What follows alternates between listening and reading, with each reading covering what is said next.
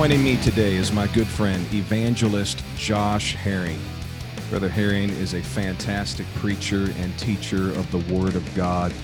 You have probably seen his famous video that just came out uh, earlier this year on Facebook. He entitled it Apostolics Arise. I know it meant a lot to me because it was in the beginning of quarantine. I was hunkered down, not knowing what I would do or where I would go, but scrolling through Facebook, Sister Janae Herring's account came up and I saw she put the camera up in the bedroom and Josh Herring was on there preaching, her husband. And I tell you what, that message changed me. His uh, preaching has impacted me on a personal level, touched our church on a personal level, and impacted this movement on a very, very powerful level. Uh, for more information about Brother Herring, his contact information, and things like that, please reference the episode notes. Brother Herring, welcome to Spirit Signal. Thank you, Brother Gleason. What an incredible honor it is to be with you today and all those who will be listening. Uh, thank you for having me. Absolutely. What was it like preaching in your bedroom to the camera? you know, it was fun because um, uh, there was it was different, but I felt such an urgency in the spirit that there needed to be a, an awakening of our people. And so uh, instead of waiting for someone to do it, I just felt, well, why not me? Why not just get in there? And uh, and so as I was preaching, of course, there was no response, and I was probably going faster than I should have been going because usually uh, when you're preaching, you have the crowd uh, flowing with you, and there was no crowd flowing. So I wasn't sure if I was doing well or not. Uh, I knew I was sweaty, but uh, at the mm. end hmm. of it, I felt like, well, as long as someone gets a hold of this, it'll work out. Hopefully, the record the recording was was on the entire time. It felt kind of silly, but then after a couple months of doing it, it feels kind of normal. Yeah, you got you got to get used to it. I tell you what, during this uh, quarantine time, it has really separated a lot of uh, the good preachers, I guess, from the bad preachers. And what I mean by good preachers, it's guys that know how to communicate and not worry about so much a response. And their ministry yeah. is not built upon hype and it's not mm-hmm. built upon just uh, being seen of men, but rather being a blessing by teaching and preaching the word of God. You, you see that? Mm, I agree. Yeah, I agree. You know, very, very important to be connected, especially right now. And if you're not, you're not going to be used right now. Exactly. And uh, God bless all of the preachers that did something. You know, that got involved mm-hmm. and did something, went after it the best they could with just uh, their uh, their iPhone. But uh, that video was a, a, major turning point for me. You published that on March 15th. You called it Apostolics Arise. And uh, we'll put a link to that in the episode notes. You need to watch that. And one of the first things you said, Brother Herring, is we're not under attack by the government, but attacked by a virus. We are under attack by a virus. Uh, do you kind of still feel that way about this? Yeah, I do think that the, the the virus was, you know, obviously sent through the nations, and I believe that it's it's an act, it's in a biochemical warfare.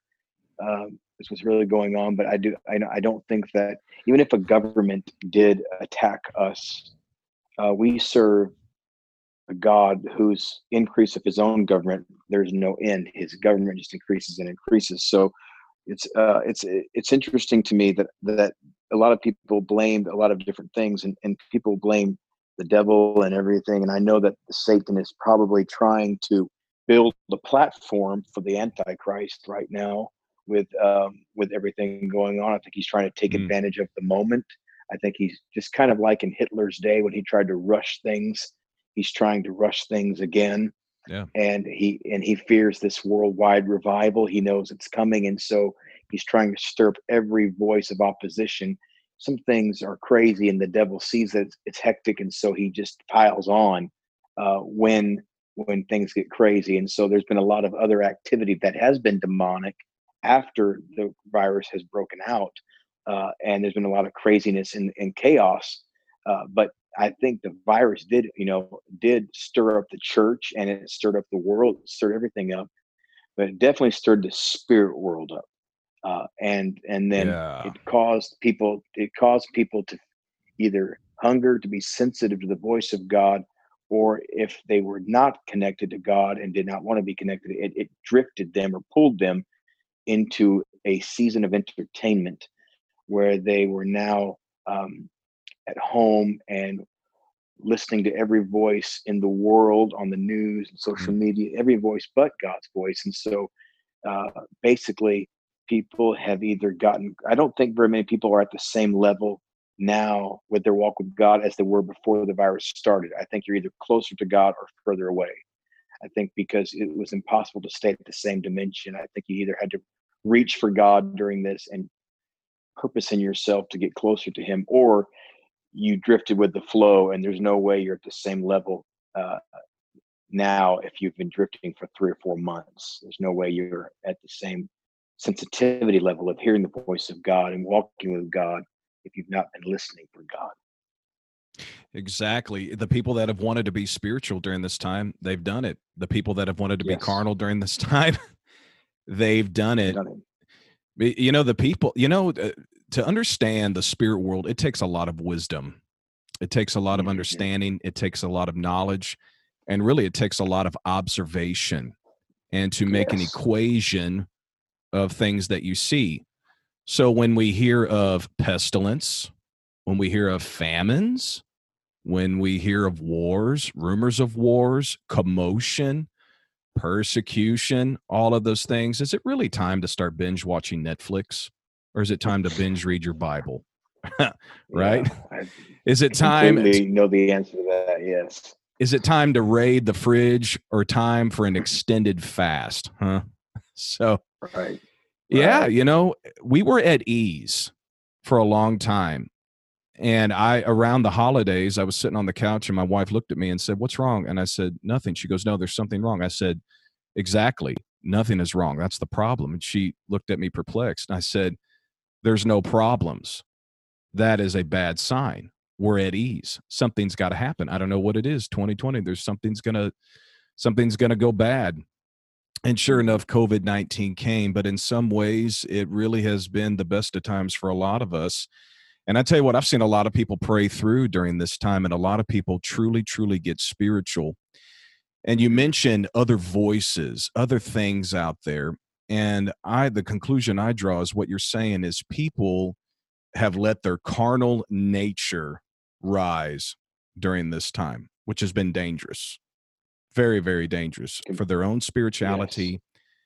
and uh, their family and a subject that you are an expert on you practice it and preach it given us great insight into it. I know it's helped me personally and that is the subject of fasting and uh, you're you're uh, working on a book about this correct yes i'm working on a book um, called fast forward um, after doing several extended fasts, uh, because this it, there's just so much that fasting does. Um, I could take, you know, the rest of this episode and and several others and just talk about it because there's so much mm. into the world of fasting. Fasting is a world of its own. Um, it's right. it's a it's in fact when I go on an extended fast, I pray for the spirit of fasting to come upon me because there's just something about uh, what fasting does. We all know that it weakens the devil. We know that you know it positions the child of God uh, or anyone for an answer if they're if they're praying to the Lord. Uh, and there's so much you know about the spirit world that it reveals, and I believe now this can get deep, but I really think that the demonic world and the angelic world are very sensitive to when people start fasting, especially for spiritual purposes.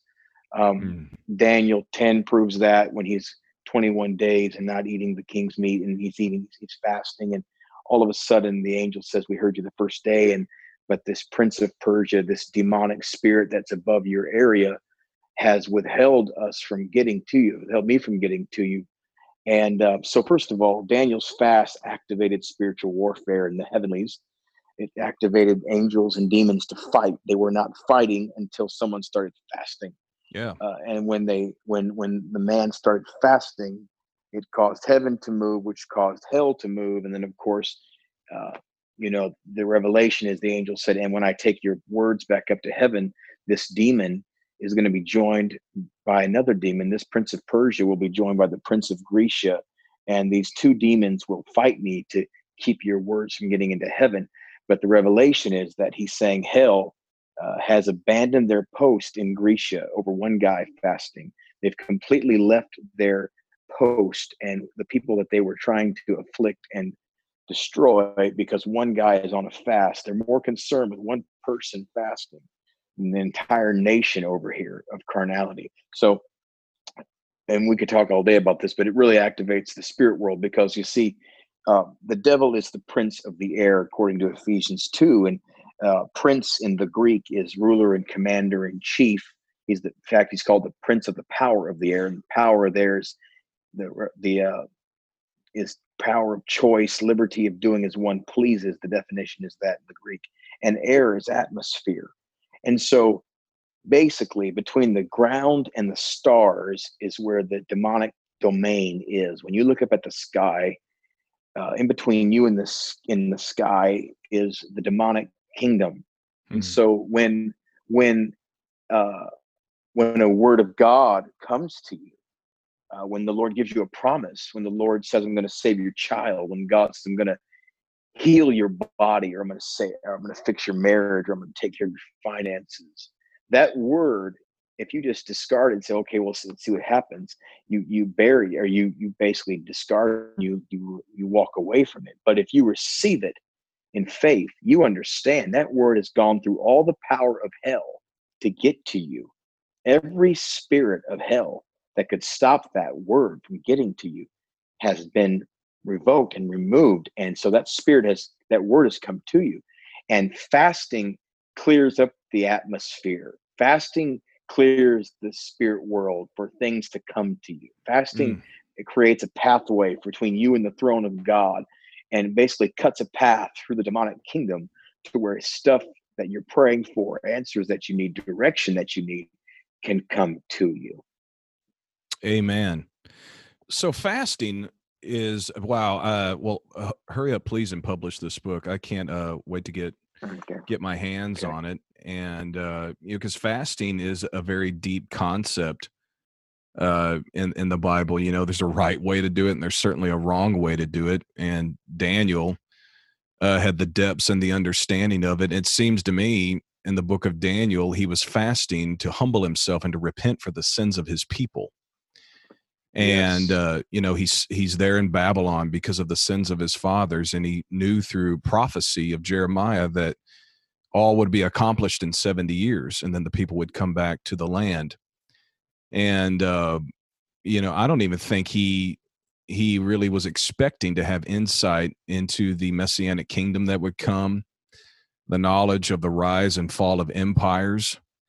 And it just goes to show and you know daniel was a eunuch he was a single man living in just a small bedroom but the guy fasted he prayed angels came the dreams came the interpretations came and he was promoted and it just goes to show if you can learn to keep your flesh under subjection, God will use you, right? Completely agree. And and that's I mean, that's incredible the way you just described it. And there's no way there's no other way to get that kind of favor from God, I believe. There's just something about uh, winning the battle in the darkness, winning the bat, winning the battle when no one's around, that gets God's attention.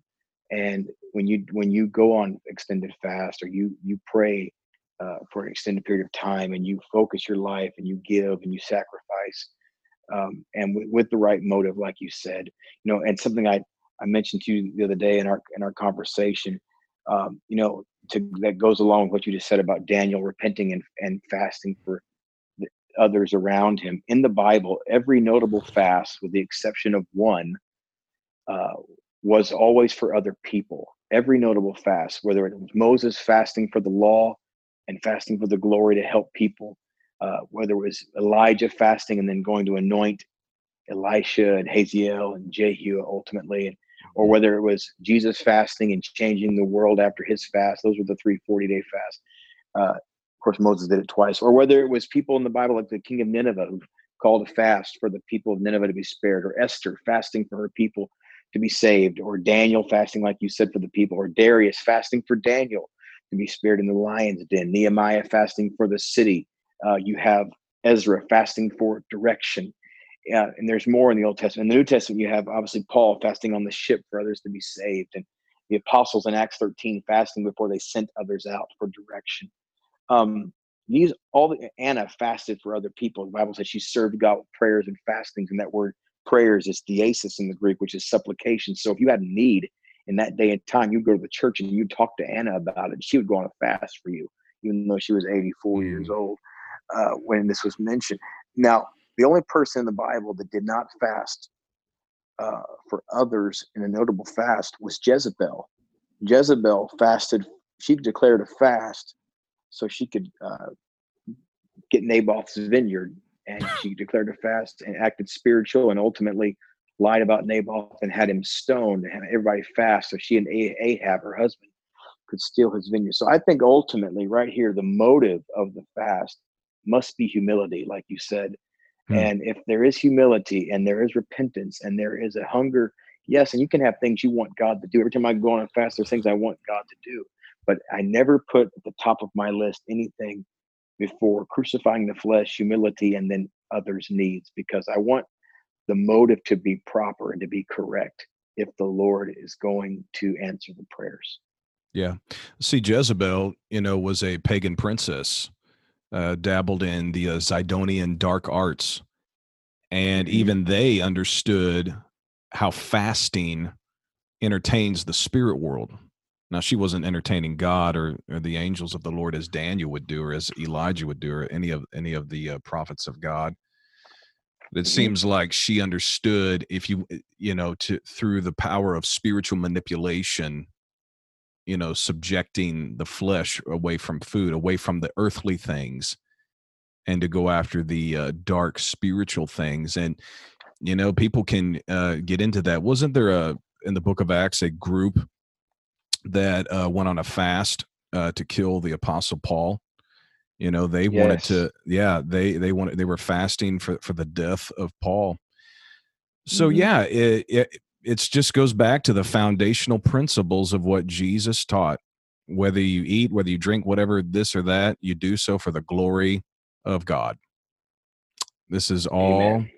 about God, you know and uh, we want to make sure we are are fasting for the correct reasons but i really like what you said you know people were fasting for other people denying themselves yeah. the pleasures of food and of course it's not a sin to eat right you know but correct. it is a sin to you know it can lead to sin when you have uh your carnal nature heightened uh, yes. to a dangerous level and that's when you you know you don't hear god and all those uh, the depths of all those uh, layers you know in the upper atmosphere to block the word of god eh, you know take into effect but when you keep that flesh suppressed uh you know you're going to hear from god i think one of the foundational uh principles of fasting is you think about this what was man's first sin it wasn't yeah, adultery yeah it was what we ate and i think when you do that mm-hmm. you are going back as it were to the garden of eden and telling the serpent no I will not do this.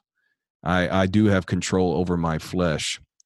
So it's it's hard to sin, you know, when you know when you're hungry. It's hard to, you know, have your mind on temptations, you know, when you're going without food. You really don't want to do much of anything. And uh, fasting will make you powerful.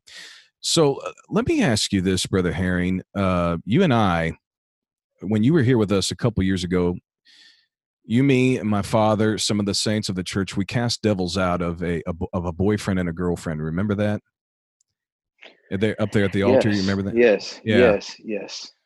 And uh, I've seen this happen before in other places, and uh, you know, it's not as you know when I hear when new people come to the church, a lot of them want to know about demon possession for some reason.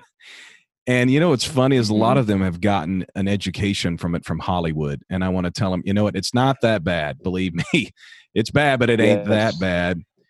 But it's amazing when you are prayed up, fasted up, and that moment happens, how much faith will kick in at the moment. Mm-hmm. And you, you know, you generally have to have some knowledge of what you're doing, but you don't have to plan for it. It just sort of just happens and I remember those devils coming out of those people, and the whole altar smelled like sulfur.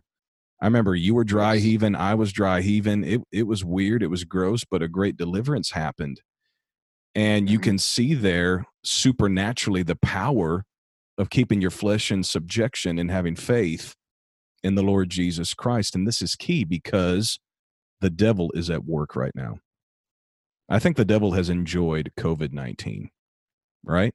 Absolutely. I think he has absolutely has pounced on this and a lot of the negative things that we have heard about uh, during all of this people are going to have to do spiritual warfare to survive this and uh, one of the key elements to this is uh, fasting uh, let's uh, you got some insights on the fast that jesus did for 40 days 40 nights.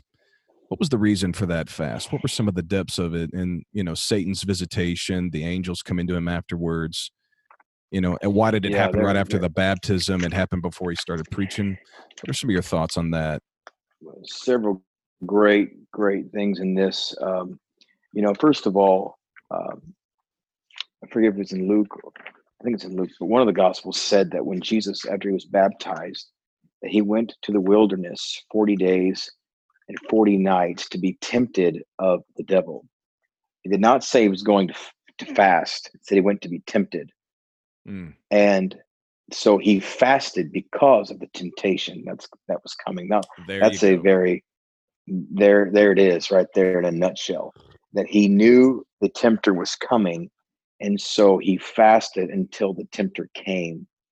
And now there are so many different um, things you know I can I can bring out in just this little. There was three temptations, um, obviously, and the you know commanding the stones to be made bread uh, cast thyself down and you know and so fall down and worship me so uh, i think there's three things to look at here um, first of all the first temptation that the devil brought him was commanding stones to be made bread after this fast. He was trying to get god to force something to be something else for his own benefit. He was trying to get rock make it you know turn transform things he had created as rocks and shift them into bread for him to personally consume. So it's a spirit of consumption that that comes sometimes uh, and this this is amazing how the devil eventually said this was what the purpose of this thing was made for but you can change it to make it this for yourself for your own personal gain stones are stones and bread is bread and jesus you know of course corrected him and and gave him the word. And then the second temptation, cast yourself down, lower yourself into a lack of influence, quit before your time. Uh, you know, get lower yourself. Uh, that's interesting to me. And then compromise your values. You know, fall down and worship me. And it's amazing how Satan, uh, in this, uh, you know, if let me just say this to all the listeners: if he'll come at Jesus Christ at the end of a forty-day fast do you think that he's afraid to come at you? No. Do you think do you think that if if he will if he has the boldness and the audacity to come at God Almighty on a 40 day fast with the arrogance to bring him everything from the kingdoms of the world, which I believe he saw all the kingdoms of all time.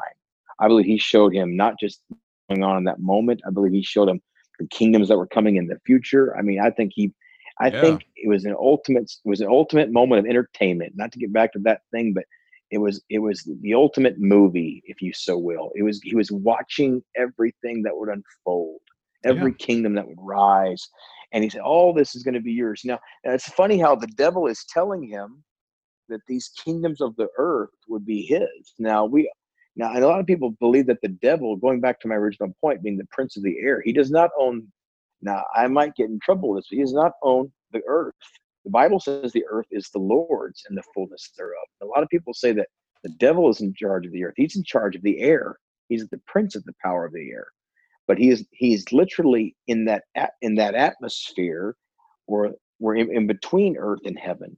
Now, and so he's trying to convince the Lord that he will give him power and over all these things that he has been given power over but the earth is the Lord's. And so it's interesting to me that he is this bold to come at Jesus who's never sinned, didn't even need to fast, but fasted 40 days and is about to leave in the power of the Spirit. And if you think that he won't come at you, if you start getting connected, uh, you you you you you don't know what you're talking about because he will send things to you once he sees you leaving the there's three battles brother gleason. There's three wars okay? I feel to say this right now. Yeah say it. There's three there's there's there's three wars that when you wake up every morning you will enter one of these three wars. Keep keep talking Either, by the way. i'm i'm just enjoying a cup of coffee okay. enjoying all this okay. stuff all right? All right. Okay. Okay. All right. There are three types of warfare. Okay. Every morning when a child of god wakes up he or she enters one of these three wars every day. Either it's a war with the flesh, you wake up and you're carnal. You're, you're wanting things for yourself. You're wanting things. Uh, your mind is on things of the world. Your mind is on things that are distracting. Your mind is not on the things of God. Um, and if you get up and pray and you get connected and you put that flesh under subjection. A lot of people think that if I pray in the morning and, and I get my flesh pinned, that I'm instantly, you know, connected to the spirit world. Well, in between the flesh world, in between the flesh world and the spirit world is the actual world. So yeah. the enemy knows the second warfare is the worldly warfare. And that's why you can um, you can get victory at home in prayer in the morning and then go out into the day and something happens and you felt spiritual and you felt prayed up, you felt prayed through in the morning, and then you go out into your day and someone cuts you off in traffic, or mm. uh, someone sends you a text message, or someone dressed inappropriately walks by, and instantly your mind goes back to the flesh. Mm. And because here's what the devil understands he does not want you in the spirit world. He mm. wants you battling the flesh every day. Right. Because if you get victory over the flesh, you're headed toward his territory. I feel the Holy Ghost right yeah. now. If you, so, you can you say that again? Did you flesh, just, Brother Herring, did you say the devil does not want you in the spirit world? Absolutely not. Oh. Absolutely not. I've never you heard anybody say that. In, in his wow. mind, you do not belong there. That's his turf where he fights the angels. But he hates it that he, first of all, he hates that he has to see you on the earth replacing him. He definitely does not want you in the spirit world at all as a human. Man. That's off limits to you in, in his mind. So he sends war, he sends layers of warfare to you, and it starts with flesh. Flesh is he, he's you know he knows everything you struggle with. He makes sure it's available to you. And if you get it pinned in the morning, you get victory. Then he brings the world to you because the the whole the, the only purpose that the world the worldly warfare has is to push you back into a fleshly warfare. It, it's it's completely the layer. It's it's the layer between you and the spirit world. And so he uses that to keep you carnal, keep you disconnected, keep you angry, keep you lustful, keep you uh, full of pride. You, whatever conversation to stir you up, to tick you off, or whatever to tempt you to get you back into that fleshly battle where you're where you're condemning yourself, you're depressed, you're trying to get over your addiction, you're trying to break a habit. He uses the world to push you back into that fleshly warfare.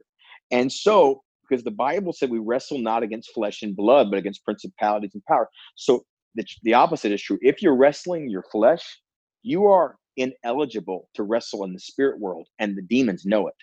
You mm. cannot wrestle flesh and the demonic at the same time. You cannot deliver someone when you're when you're chained up. You cannot cast out something you flirt with. You cannot it's impossible and, and the enemy knows that. And so if he keeps you in the flesh realm you are completely blind deaf and mute to the spirit world all around you. That's why you won't see the the angels. You won't sense the spirits near your home when they're attacking your kids. You won't pick up on on stuff around you. You'll miss things and pastors' messages that are coming to you right across the pulpit, and mm. it's in one ear and out the other because he has got you. And I'm going to say this too. I feel the Holy Ghost in this part. The reason he's doing that is because he understands that if he keeps you blind and deaf and disconnected, he will hold you hostage your entire life. And and I want to say this very, very emphatically. the number one thing he uses to keep you out of the spirit world is entertainment. If he can distract uh, you with everything in the world around you, if he can get you watching everything but the word, it, you you might be a watchman, but if you're asleep on the wall because you're connected to the world, he has you right where he wants you. No matter how gifted you are, how how spiritual you have been, he has you in the warfare that he wants.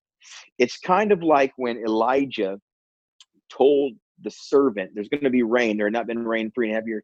There's going to be rain.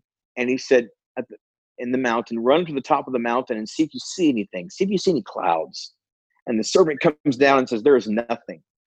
And instantly, there's there's two potential wars here. There's or there's two potential locations for the war.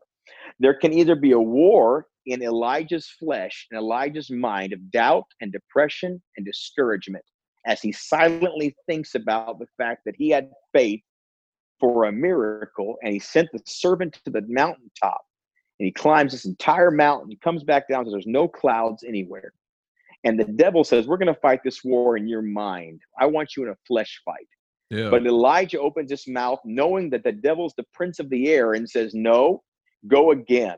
In fact, go so many times until you're going to get an answer. You're going to just make up your mind to go until something happens. In other words, we're not going to fight this battle in my flesh. We're going to fight it in the spirit world.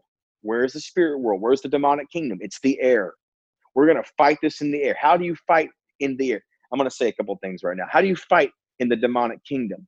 You speak words. Words have power in atmospheres. Yeah.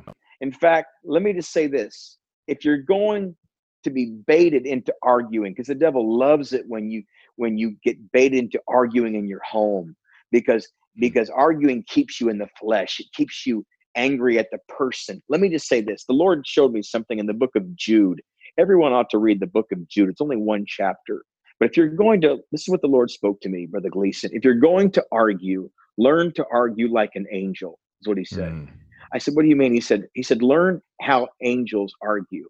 He said, For when Michael the prince was was fighting Satan for the body of Moses, the Bible said he durst not use a railing accusation against him, but said, The Lord rebuked thee. In other words, Michael understood that Satan is the voice, is the angel with a voice. That's his only weapon. He's not given weapons of war and power. He's given a voice fear and he threatens and he he manipulates and he deceives he makes up situations and, and so michael understood he satan wants to lower the warfare into into his domain now i'm speaking now i just told you how to get from earth to heaven now i'm going to show you how he, satan wants heaven to come down to earth he's trying to get michael the archangel to, to argue on a demon in the demonic domain and demonic level. Arguing is yeah. Huge in the demonic level. It is it's division, it's release conflict, it's release anger, it's release violence, it re- release strife. You see these things in your area, that, that's a signal that the demons are loose in your area. And so he said, Come down to my level and argue with me. And Michael said, The Lord rebuke thee. Now, the revelation is that Michael knew who he, who was submitted to, and Michael knew that if I speak from a position of authority and victory, I am speaking from a heavenly position, for I am submitted to the one who reigns in heaven. And he cannot argue this because he cannot fight the one I'm submitted to. So, if wow. you learn to argue like angels do, you go through the demonic domain and you speak from the heavenly domain and you speak from a position of authority Woo. that this that Satan cannot completely fight against. In fact, if you keep reading in Ephesians, the this is powerful. After you find out that he's the prince of the power of the air, just go down a few verses. I think verse six. It says, "The Lord has made us to sit in heavenly places," which means yep. above the star level.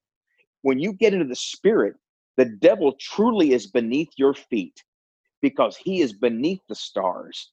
And so when you get into the heavenlies and you speak from authority, he is underneath your feet and he cannot fight what you're saying because it's coming from another world that he doesn't has no power in. Bro, Tremendous talking points. Wow. Amazing. You hear that, spirit signal listeners? The devil doesn't want you in the spirit world. That's his turf. You'll anger him. We need to be learning to argue like the angel, speak from our authority God has given to us, and of course, speak from the submission we have unto God or under God. And then um, talking about the temptation of Jesus. Yes. You uh, mentioned the kingdoms of this world.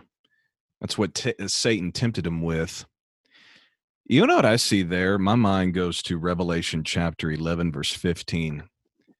Uh, okay. Uh, you know, you're talking about fast forward, which I, to me, when I see that that title, it's not really it's a title, it's an idea, which is why the book's going to mm-hmm. sell really well. People don't buy titles anymore, man; they buy ideas. And fast forward is an idea. Does it? Uh, let mm-hmm. me just guess. Does that speak of fasting for the future to lay hold and lay claim of the future? You know, setting yourself in the right direction. Is that what it means? Yes. And, it, right. it means that completely, and it also means that when you fast, God brings things to you from the future at a faster pace. There you go. Uh-huh. That's what I thought. You look at this, Revelation 11, it says, The kingdoms of this world have become the kingdoms of our God. And mm. I think Satan knew because there's other prophecies even before John ever got the revelation. The Old Testament prophets saw, you know, Daniel saw it. He saw all the, he saw Messiah bringing a kingdom, you know, and all the kingdoms becoming his. You know, Nebuchadnezzar, the the big statue, it all crashes and mm. falls. So Satan knew that the kingdoms of the world would belong to Messiah and it would come from God, but he wanted to give it to him. And if he is the giver of the kingdoms, he becomes the power. It's why uh, Abraham didn't want to receive any any gifts, any of the spoils of the kings of Sodom. You know, it's why you got to be careful what kind of gifts you receive from people. you never you never know hmm. what type of spirit they are that could pass from you. Okay, yeah. I'd like to say so, something on that. Um, you know, yeah. uh, there are two people in the Bible that God called friend and that was Abraham and Judas. Mm. And their lives, their lives, um, it was amazing how, how different they were. One received everything and gained everything, and one lost everything. And these two are the friend of God, and and yet Abraham walks with God, and and Satan enters into Judas. And the difference is found in I believe it's Genesis 1927 and John 18, 1 and 2. You'll find it. But in Genesis 1927, Abraham got up early and met and went to the place where he met the Lord. And in John 18, 1 and 2, when Judas betrayed Jesus, he said, I, I can take you to the place where he's at, where he was praying, where he's praying. And so one had a place of prayer and the other knew of the place of prayer. Hmm. And they're both a friend of God, but one said, I don't want the things of the world. I, I want what the Lord has for me. Yeah. And I'm gonna I'm gonna I'm gonna say no to the spoils. And the other said, I'll take the spoils. I'll take what the world has. Give me the 30 pieces of silver. And you see the outcome of their life, how drastically different it was. Uh, but they were both a friend of God, both saw the same plan. That's why I'm not a big fan of the song "I'm a Friend of God" because so is Judas. But I'm saying that there's I'm not mocking the song, but I'm just saying that that's really that's that's great. But but what you it's do funny. from that point, the Abraham, if you're a friend of the Lord, Satan's going to bring things to you, and you can either be like Abraham and say, "No, I want what the Lord has for me in this prayer life, and I want to find out what's in the spirit world," or you can be like Judas and say, "I'll take what's in the natural world," and you see the outcome. Hmm. Man, that's good stuff. Fast forward, God is accelerating things from the future towards you. You know, Satan yes. was trying to attack what God would give, what God would gain, and that was the kingdoms of this world, and he wanted to to give it. He wanted to be the giver of it if he could have. And uh, let's go back to Michael. I, I kind of, you know, you know, and by the way, this is all unscripted, listeners. We we didn't plan on this. This is just how preachers talk to each other. Yep. You know, Michael argues with Satan, doesn't bring a railing accusation, you know, but just says the Lord rebuke you. I wonder if the dispute that happened there, uh, you know, uh, when Moses died in the book of Deuteronomy, what was exactly the argument over the body. I've years ago I read some rabbinical commentaries on this and I cannot remember what they said, but my thinking about this is that it had to do something with the future. And or, possibly what Moses wrote. You think about this, Moses wrote that God would raise up a prophet unto himself. God would raise up a prophet unto himself. And that and Israel knew that prophecy. And I think raise up, that speaks of resurrection language. I wonder if if possibly Satan would try to use and twist the word of God, the word of prophecy, to get Israel to believe that God would raise up possibly Moses, bring him into the promised land and and wait for the Lord to raise him up, you know, to try mm-hmm. to get to try to use Moses to take the place of Messiah, possibly. You know, that that could have been either that or kind of what I'm thinking here is, you know, God said to Moses, You will never set foot in the land. And Satan is trying to do everything he can to make God lie. And if Satan could get the body of Moses and bring him into the promised land, then that means God is a liar, perhaps. You know, Moses didn't set yeah. foot in, in the promised land until uh, he stands there transfigured with Jesus. And I'll tell you something else. In Ezekiel 28 14, when he's describing Satan, before he was Satan, he says, Thou art the anointed cherub that covereth, and I have set thee so thou wast upon the holy mountain of God. Thou hast walked up and down in the midst of the stones of fire.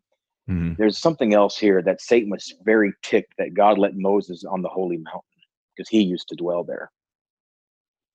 See, he used to yeah. be on the holy mountain, but Mo- Moses was allowed to go up and down it on fast course. Wow. Uh, and Satan, uh, I'm not sure what happened on that mount before there was ever a, before mankind. I'm not sure what the devil did because ultimately he was he was in charge of the earth for a he while was. before he fell. Yeah, he, he said, "I will ascend into the heights." So he his kingdom yep. was down here, and so uh, he couldn't handle the earth. That's why he's in the air now. But but I wonder if because he was in charge of the holy mountain of God, he went up and down. The Bible said he. The Bible said there that he that was upon the holy mountain of God, walked up and down in the midst of the stones of fire.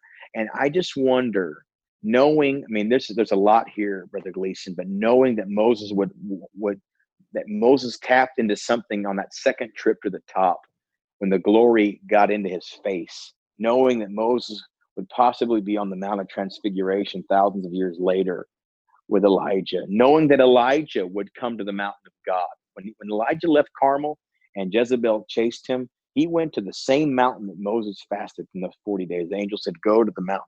And so he goes to the same exact mountain that Moses went to. It's very interesting. And these all three are on Jesus, Elijah, and Moses are now on the Mount of Transfiguration thousands of years later. Of course, he couldn't the devil couldn't fight over the body of Elijah because he was translated into heaven. So I'm I'm also mm. curious about what you're saying. That maybe maybe it was the fact that he had, he had a human replacement right there, and he, it, it drove him crazy. What was coming in the future, uh, whether he could manipulate it to where Moses would be the the false Messiah, or whether he could make it to where Moses could not be on the Mount of Transfiguration, or whatever his motive was. There something has to be connected to the fact that Moses replaced him on the holy mountain. Yeah. Wow. Yeah, that's deep stuff. Some things that uh you know, I don't know if we'll ever get answers because it's, you know, hidden away. Only God and the angels will know you know those reasons. But god always has a plan and satan of course wants to fight prophecy. He wants to fight what god has promised. He wants to fight what the lord has declared. Um we were talking about you know the devil um a demonic attack can happen to anyone to anyone and you know sometimes it's easy to think oh i'm under attack of the devil that means oh i'm doing i'm doing something wrong when in all reality i think the devil attacks us when we're doing something right Mm-hmm. You know, you think about this somebody who's deep into sin, the devil uh, wants to make his attack and his possession and all that enjoyable and pleasurable. I'd say when I first saw this, I was at a funeral.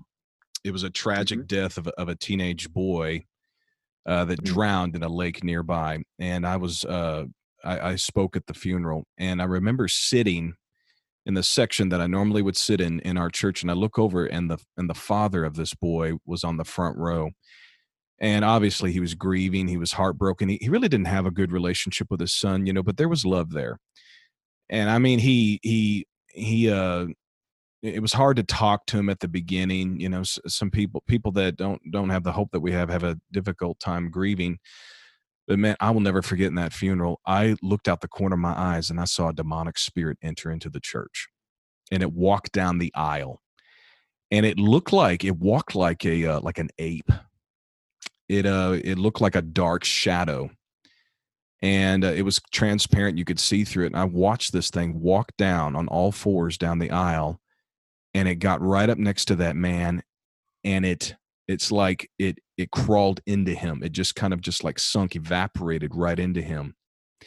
And i mm. watched this man's countenance go from sadness depression probably suicidal thoughts. He lifted up his head and looked up and smiled. It was like he was all of a sudden happy again.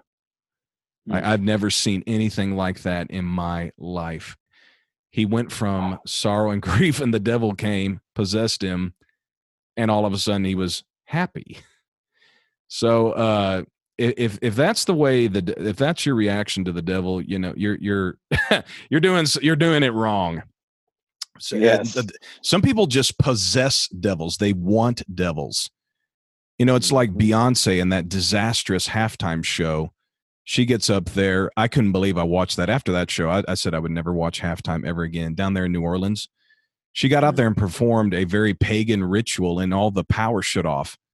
And I've noticed this, brother Harry, and I'm sure you have too. Electricity behaves weird when when there's demonic activity you know electricity does weird yes. things power outages things like that and that's what oh, yeah. happened there talk, i could talk about that for sure yeah and she said at the end let me feel your energy let me feel your energy and i mean you can you can see it i don't recommend it but if you just have to watch it her face contorts she does weird things she's uh, she's anointed of the devil anointed of the devil she has the favor of the devil and she loves it she enjoys it uh, you mentioned hitler earlier in, according to history, he would get high on opium and go to uh, the museum there in Austria and meditate before the spear of destiny. It was said to be uh, the spear that wow. pierced the side of Christ, and the Roman emperors uh, had it in their possession, and whoever held that sword, you know, would rule the world.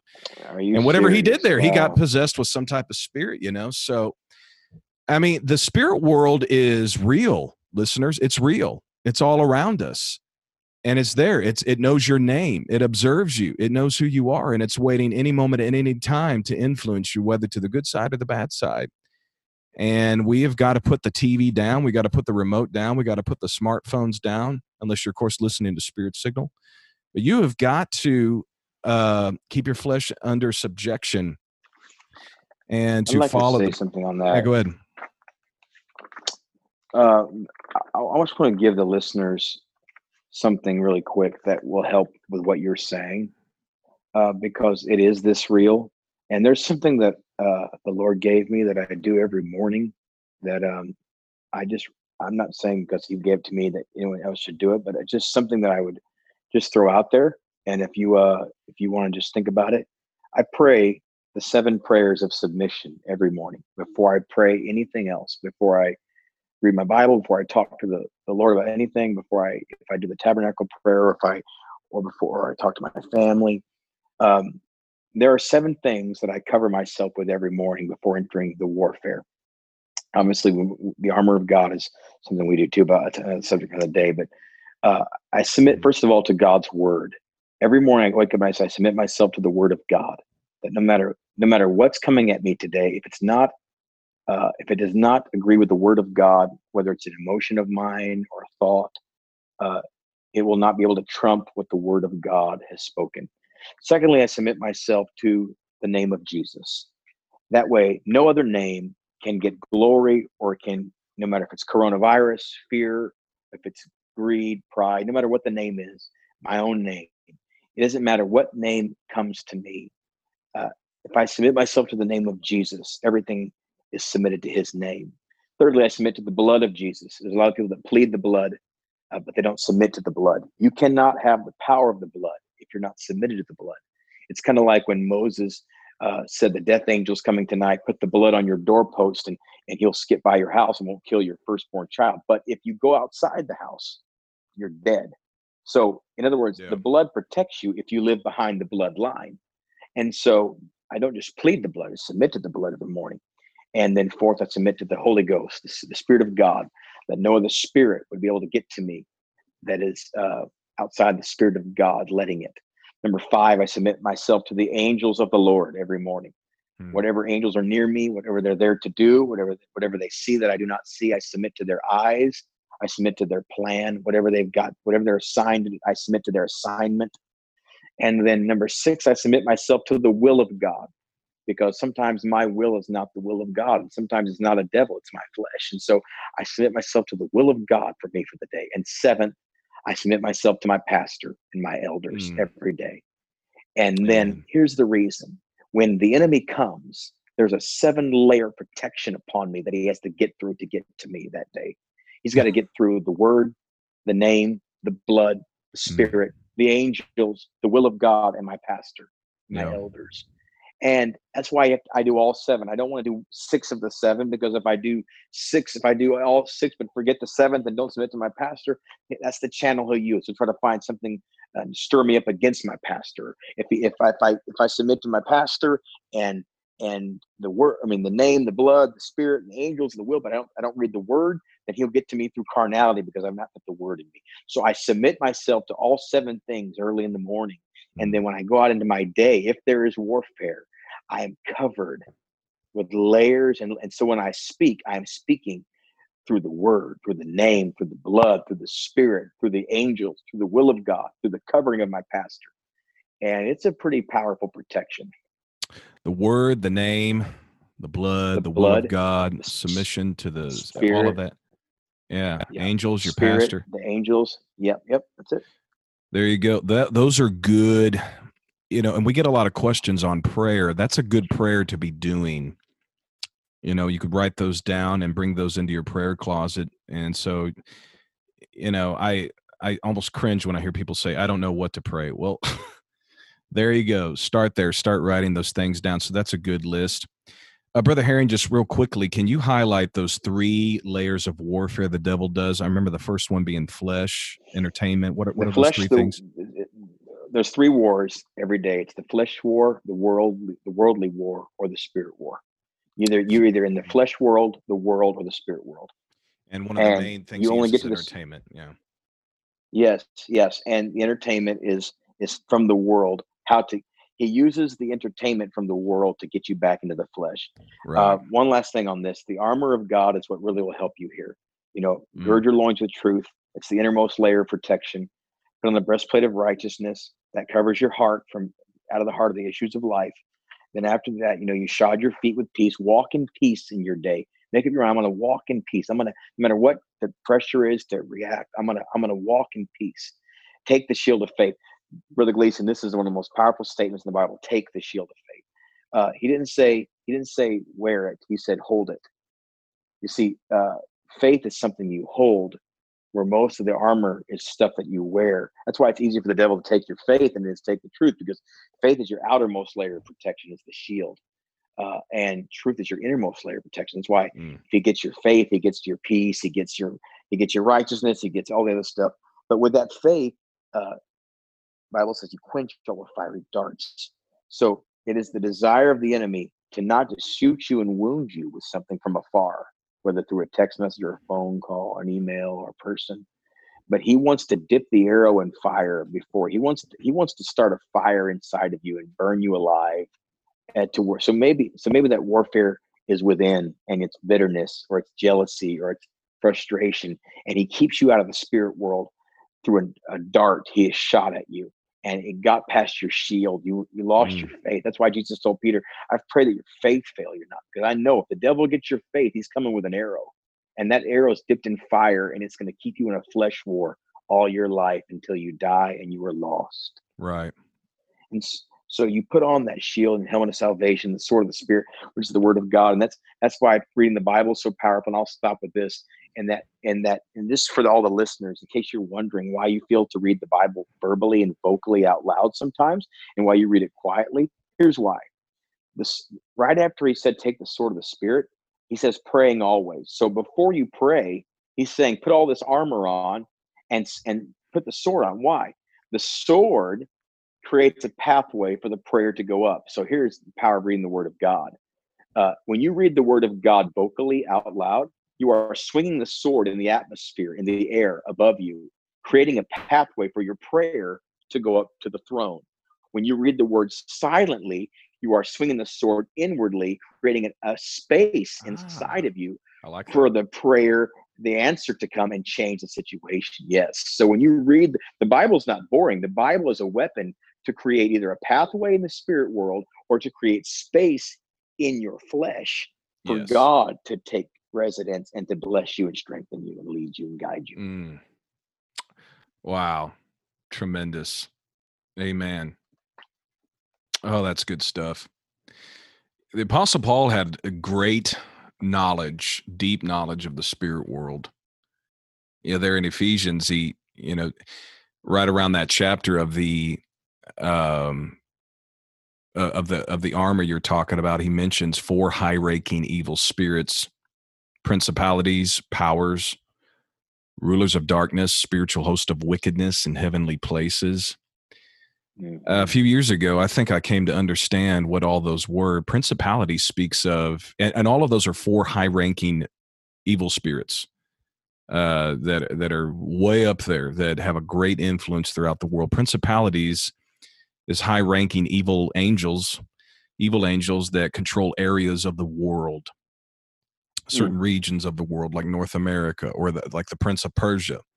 That would be a principality. Right the secondly a power is the ability of influence the ability Correct. of influence like fear you know that spirit of fear it is an actual spirit you know and that and whatever power of fear it's over america it's over the whole world right now hatred and the fear, hatred all racism. that yes yeah and the yep. racism power. all of that stuff uh thirdly the rulers of darkness what i think that is it's a certain type of leadership that seeks to keep mankind from seeing the light of truth during the church age.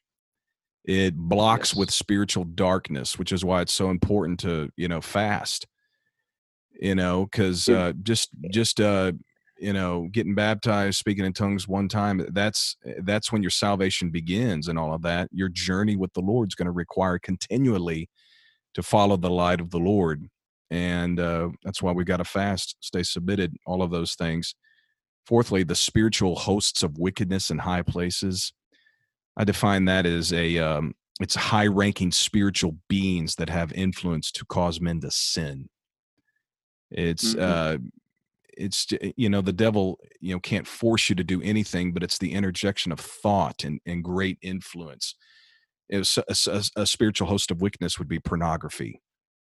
The the power of pornography leading men and women to sin so yeah, those uh, you know when I think of the the armor of God, I think of the old flannel graph I saw when I was in second grade in Sunday school class. You know, and it looks neat, it's so cool, but when you get older, you realize how powerful you need it. You want to make it into heaven, you got to have that armor. You want to have a ministry, you got to have that armor. You want to see God move and shake up stuff, uh, you got to have that armor. So, uh, a lot of our listeners are interested in the type of ministry that you have, Brother Herring. I want to ask you so uh, some practical things. You mentioned uh, the wars that Satan uh, comes against us, so we know how to attack that. You mentioned seven key prayer points that people need to do. Let's talk about specifically some of the mechanics of fasting.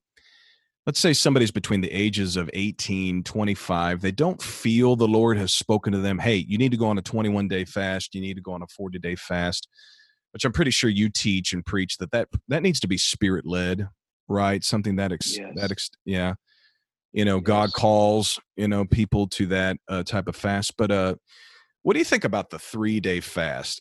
Just about anybody can do that, right? A three day fast, right? Three day fast, yes. And there's different layers to each fast um, that I've noticed.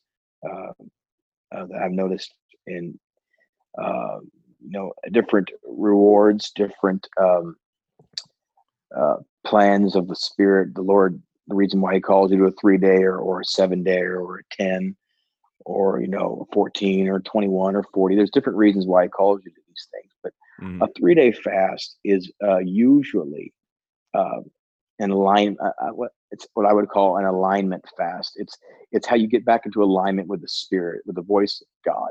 A three day fast will will wake you up to the things that your flesh is doing, um, whether you admit it or not to anyone else. You will be you will have an alarm go off inwardly of some things that you are either allowing or you're struggling with or you are frustrated with. It'll bring them to the surface. Fasting brings the flesh to the surface. It brings the battles to the surface. So a three day fast, uh, if you're healthy enough to do it, uh, usually will reveal to you what the real battle is, what the real struggle is.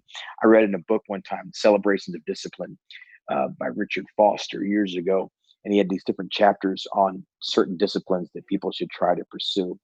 And book, one of the things yeah. he said about that's one of the greatest books I've read. Mm. One of the one of the things he said about fasting is he wrote a chapter on fasting is that when you get angry when you fast, um, you get grumpy. People say, and I said this before, if you if you fasted very long, you get grumpy and you get angry and you get frustrated. And he said, you usually say, well, you know, uh, I'm I'm grumpy or I'm angry because I'm fasting. And he said, but the truth the truth is, the fast is revealing the spirit of anger inside of you. The fast is revealing that you have anger inwardly it's just mm. coming to the mm. surface. Mm. Yeah, because you're subjecting that flesh, stuff will come out. So it's I think uh, yeah. that's good, you know, for anybody to do that. But typically, you know, that's what fasting I think is for. You know, David said, "I humbled myself with fasting, and my prayer returned to me." And fasting is uh, those three days is a good way to get your flesh in alignment. Um, yeah, humble yourself in the mighty hand of God; He'll yeah. exalt you in due time. And then, and then, yeah. and hum. If my people, which are called by name, shall humble themselves and pray. How do you humble yourself? David gave you the key. He humbled his soul with fasting, yeah. and so that positions you to receive yeah. the Lord. Correct. You, and you think about this: Jonah. Jonah fasted three days and three nights in the belly of a fish, and that was putting him back in hmm. alignment with God. Um, wow, very good. Yeah, that just very sort good. of came to me. That's Jesus was. I've never thought of that. Yeah, Jesus fasted three. Well, when his body was in the grave, technically that was a fast, but that's he the three fasted days. on the cross when he was dying for you and I, and he died yeah. that we might live. He didn't, he didn't get to drink water, and right. uh, and he fasted for us on the cross. Wasn't uh, Paul's fast after his uh, initial conversion three days? I think yes. I'm pretty sure. Paul yeah. and Paul, Esther, and now you mentioned Jonah. Uh, I knew Paul and Esther were the only two until you mentioned Jonah on this. Jonah was kind of on a forced fast. God, God said you're going to fast, but uh, hey, that's Paul the way to do it. You know, why do you think God called Moses up to the mountain? There's no food or water on the mountain. Yeah, yeah. You can't yeah, fornicate on the mountain. Yeah, exactly, right? exactly. So, and they were fornicating in the valley, was where he was at. They were in the second fast. But uh, I do think yeah. Paul and Esther were the only two people that in the Bible fasted three days with no food and no water. The two, mm-hmm. the two, three day fast. Now Jonah obviously now that we know this, they probably did not eat anything inside the whale. But uh, Paul and Esther purposely fasted three days, no food, no water. And I'll say this fasting without water, um, I would not recommend it unless God tells someone to do this. Mm-hmm. And I would, if you if you are called by God, I would never go more than what the Bible has directed. The three days was the limit because, and you know, science teaches that you know when you drink, you don't drink water for three days, you you can die. And sure. so I have heard of, I've, I've, met people that have gone longer than three days without water, and uh, it just scared me. Uh, when I saw them, they were shaking and everything. So, um, but I would say that, you know, Paul and Esther, uh, they had a world changing moment that was coming and that would never be forgotten in the history of time. Paul was about to have a ministry that forever changed the world. Esther was about to change the world and save her people. And it required three days of no food, no water. It's a brutal fast. Uh, no mm. water is, is brutal. Um, I've heard people say that three days and no food and no water is the equivalent of 40 days with water. Uh, uh, it's just one one of my friends, Mark Brown, told me that uh, he had done both, and that he said that he would say uh, 40 day fast with water is is a scenic dr- country drive to the destination that you're trying to get to, and three days no food, no water is the interstate route to get to the same destination. Yeah. Yeah, I've done a, a three day fast, no food or water. I did it going into my senior year of Bible college, and I tell you what, I heard from God, mm. got direction from my ministry. Did. Yeah, uh, yeah. I want to ask you that. What um, let's let's uh, when you first started fasting, really getting you know getting humble before the Lord. What are some things that you can say that were key that helped you that God miraculously did something for you and you're better for it to this day because of those those fasts? What happened? Uh, maybe mm. the, the, direction for your life or a miracle, mm-hmm. something. You know what what uh what yeah. came about from fasting early on?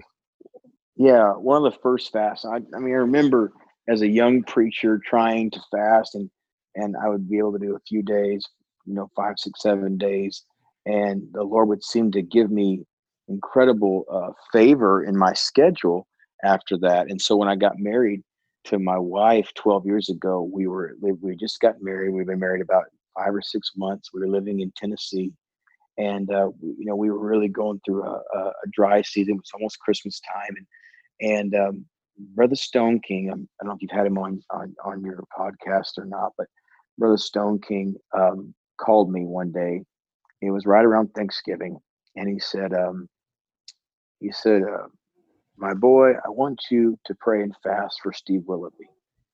He said he's got this mm. cancer and, and he and he needs and he needs help and he, he's not going to last more than a few weeks if God doesn't do something. Oh. He said, I would fast. I don't, have, I don't have the strength to do this. And I said, okay. And I said, well, I need to fast anyway because you know my schedule is dried up, and I I I, I, believe it. And the longest I'd ever gone was I think eight or nine, I think nine days. And so I, I went on a 10 day fast.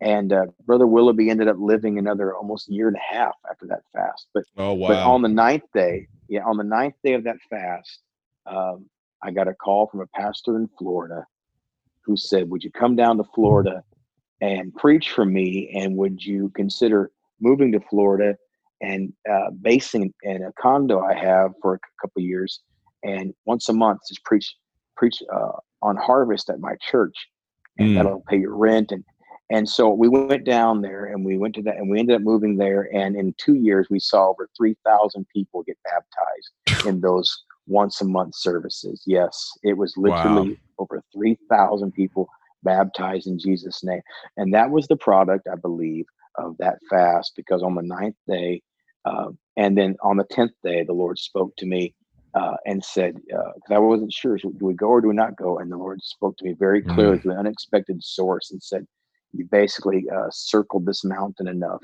and uh, you're you're going a different location. So, uh, so yeah, so that's just one. I mean, I can tell you story after story story um, of miracles. of I when I when I fasted you know, after the long uh, 40 day fast, uh, I have been blessed in the last seven years to see um, the dead raised multiple times. I have seen uh, thousands of healings. I have seen 15,000 people in America in the last seven and a half years receive the Holy Ghost. Praise God. Uh, and that's just in that's just in services and, Praise and thousands God. of and, and that's not because of anything I've done. I just think that uh, fasting for for this for a breakthrough for revival for things that happen in this nation in this world uh, uh, that did it. it. it changed it changed our life it changed our it changed the authority. I mean it changed the attack. There's definitely demonic manifestations i'd never seen before and, and dealt with spirits i'd never seen before but it also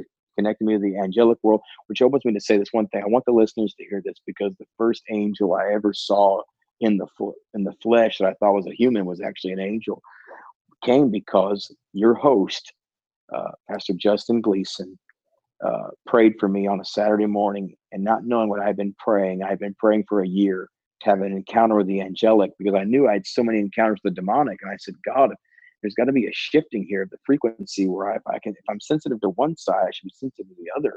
Yeah. And I've been praying, and and I've been preparing for an angelic encounter, which is a whole other message about preparing for angels to visit you, and I've spoken about this across the, the, the nation. But uh, but you came up to me in that conference in Kansas City, and you laid your hands on my shoulder on a Saturday morning before I preached, and you spoke, and you said, "Lord, thank you for my friend, and thank you that he has." desire to see in the spirit world and you begin to pray that I would have that encounter with an angel that I had prayed for it was very strategic. Yeah. You walked away. And then that night, uh, after my family left Kansas City and flew to New Orleans, uh, uh, and we were tired. And my wife was pregnant with our third child. We had the two boys with us, and it was Saturday night. We just preached for you guys, and we were going to preach in Mississippi that Sunday morning. Was late, and we leave the airport, and we're worn out, and we're headed to Mississippi. And we get pulled over by what I thought was a policeman, a massive, um, seven foot tall African American man, and he. I got out of the car. Long story short, he ended up looking down at me and telling me, uh, uh, "Calm down, champ," and uh, he said, "Praise wow. the Lord," and then he all of a sudden hugged me and said, "Go get him tomorrow." And he knew where and he knew where I was going. And uh, presence of God came all over me, and he drove away. And I didn't realize until he was gone.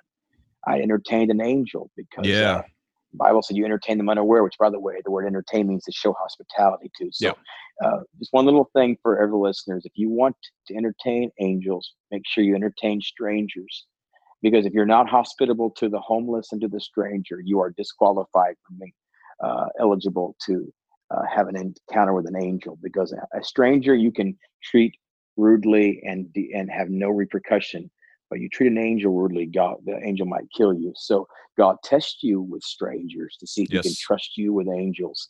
And so my friend Justin Gleason here, this host, uh, he prayed for me and the Lord opened my eyes that same day to see them. And I've had a few encounters with angels since. So thank you. Oh, well, you know, that was the spirit of prophecy that moved on me, you know, in that moment, declaring what God intended to do. You know, you pray to God, God hears your prayers, and He signified it through me, you know, to confirm to you that, yes, it's coming. And you saw the angel of the Lord there in New Orleans. And um, also, uh, Brother Herring, you know, we've been talking a lot about demons, a little bit about angels, but I really want to focus on the angels of the Lord. You know, and it's and it's we probably by design talked about demons first because if we say demons, oh, we get everybody's attention. You know, everybody loves the demons, and they'll believe anything you tell them about demons. It seems like, but when we talk about angels, is it just mere do people check out? Because the demonic is entertaining, and that's mm. why the demonic entertains people. And so, uh, you know, there, it takes work to get to the angelic dimension, and uh, it takes you know, really, really raising your faith level and and believing God and and uh, preparing. You have to prepare for angelic visitations. You can't just, right. uh, you know, there there there's there certain things that they're not attracted to, and and they don't they don't want to go near and so mm-hmm. uh, and they're they're on assignment you know and one of the greatest yeah. encounters i ever or it was almost like a uh, uh, the one of the greatest things i ever saw in my life it'll go down and it's one of the highlights of my life is uh, in a service on a sunday night stockton california we're interceding for israel during song service and i and i and i'm praying for israel to be protected and i close my eyes and i it's like i'm watching this movie and these men are going to the border of Israel and they're launching rockets at the border of Israel into Israel. And as the rockets are flying in the air, all of a sudden, this being made out of fire, only way I can describe him to the listeners is, is like an upside down triangle. Uh, and mm-hmm. he turned, his back was to the rockets, and he turned and he he had a face and was was made of fire. He swatted the rockets back into Palestine and uh, they landed in, in Palestine. And I got up to preach that night, and I told the people, and they kind of clapped and golf clapped me like you talked about, you know, checked out. But the next morning, the next morning on the news, literally, it's the news report said that last night in the border of Israel and Palestine, some men walked, some soldiers came to the border, launched rockets into the into Israel, and the rockets reversed in midair and landed back in Palestine. Well, uh, a few years later, Brother Stoneking's on the phone with me, and we're talking about angels, and he says, "Josh, did you know that uh, T.W. Barnes, one of the greatest prophets that ever lived, prayed for Israel every day?" Tom Barnes, he said he prayed for uh, he prayed for Israel every day. He went to he went to Israel, and uh, he said he uh, he went and met he met Michael the archangel. Michael the archangel met him. Whoa! I said, "You got to be kidding me." He said, "No." He said he he went to the hotel. He lay, he sat on his bed, and Michael the archangel was in his room and Michael said, I am Michael the Archangel. And he said, uh, Welcome to Israel, Tom Barnes. We've been waiting for you. And he said, he like he said, like he shot out the window back into the air. he said, and this is what he said. And he said, Michael is made out of fire and guards the border of Israel. Mm. That's what he said.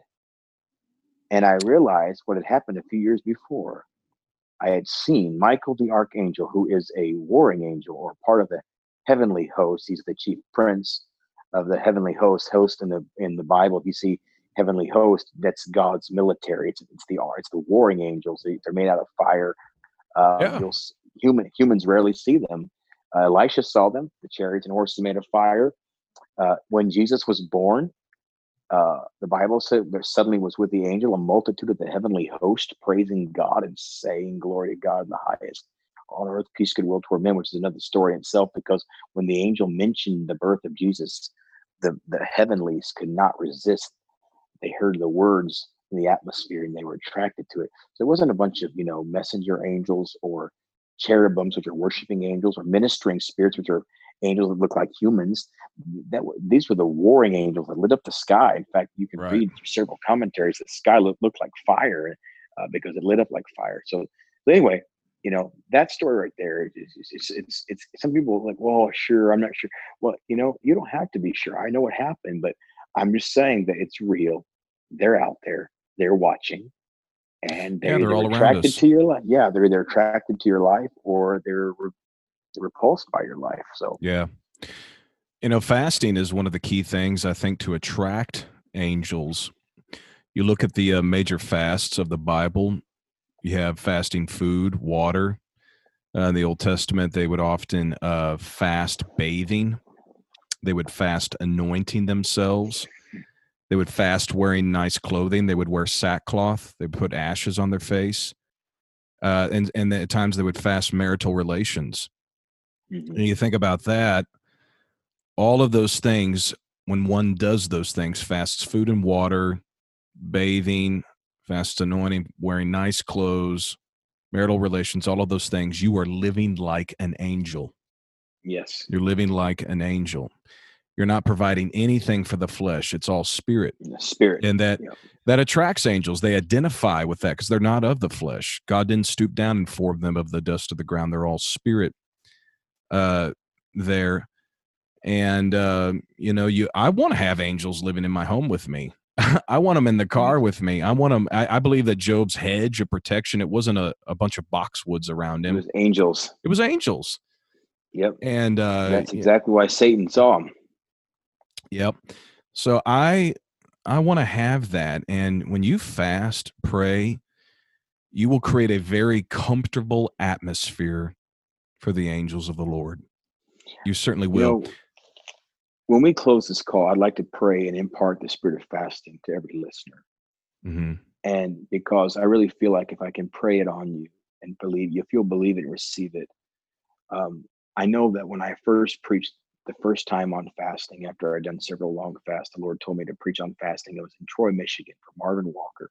And he said, Mm. Tonight you will impart the spirit of fasting to thousands of people. And I said, Well, I know Brother Walker's got a great church, but I don't, I was here Sunday. There weren't thousands of people here, you know, it was a couple hundred people. And he said, Tonight you will impart to thousands. I didn't know what he meant. And I preached that message. And um, that was recorded on YouTube, and they literally, I mean, it's got like 60,000 views. And there's another one that I preached, same similar message with 60 more thousand. I don't understand, but I do know one thing that every t- everywhere I go, someone walks up to me when I'm going to preach and says, I listened to that fasting message. I went on a fast. I fasted longer than I ever fasted before. And I and I had miracles and answered prayers, and God gave me direction or God stopped something.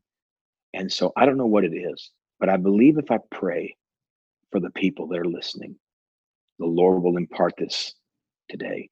And there will be a great Amen. influx and there'll be a rushing of humans into the spirit world. Praise God. Well, you know what, Brother Herring, please pray over us right now. God's here. Pray over us. By the authority of the word of God and by the power of the name of the Lord Jesus, I release a spirit of fasting upon every man, woman, boy, and girl listening right now.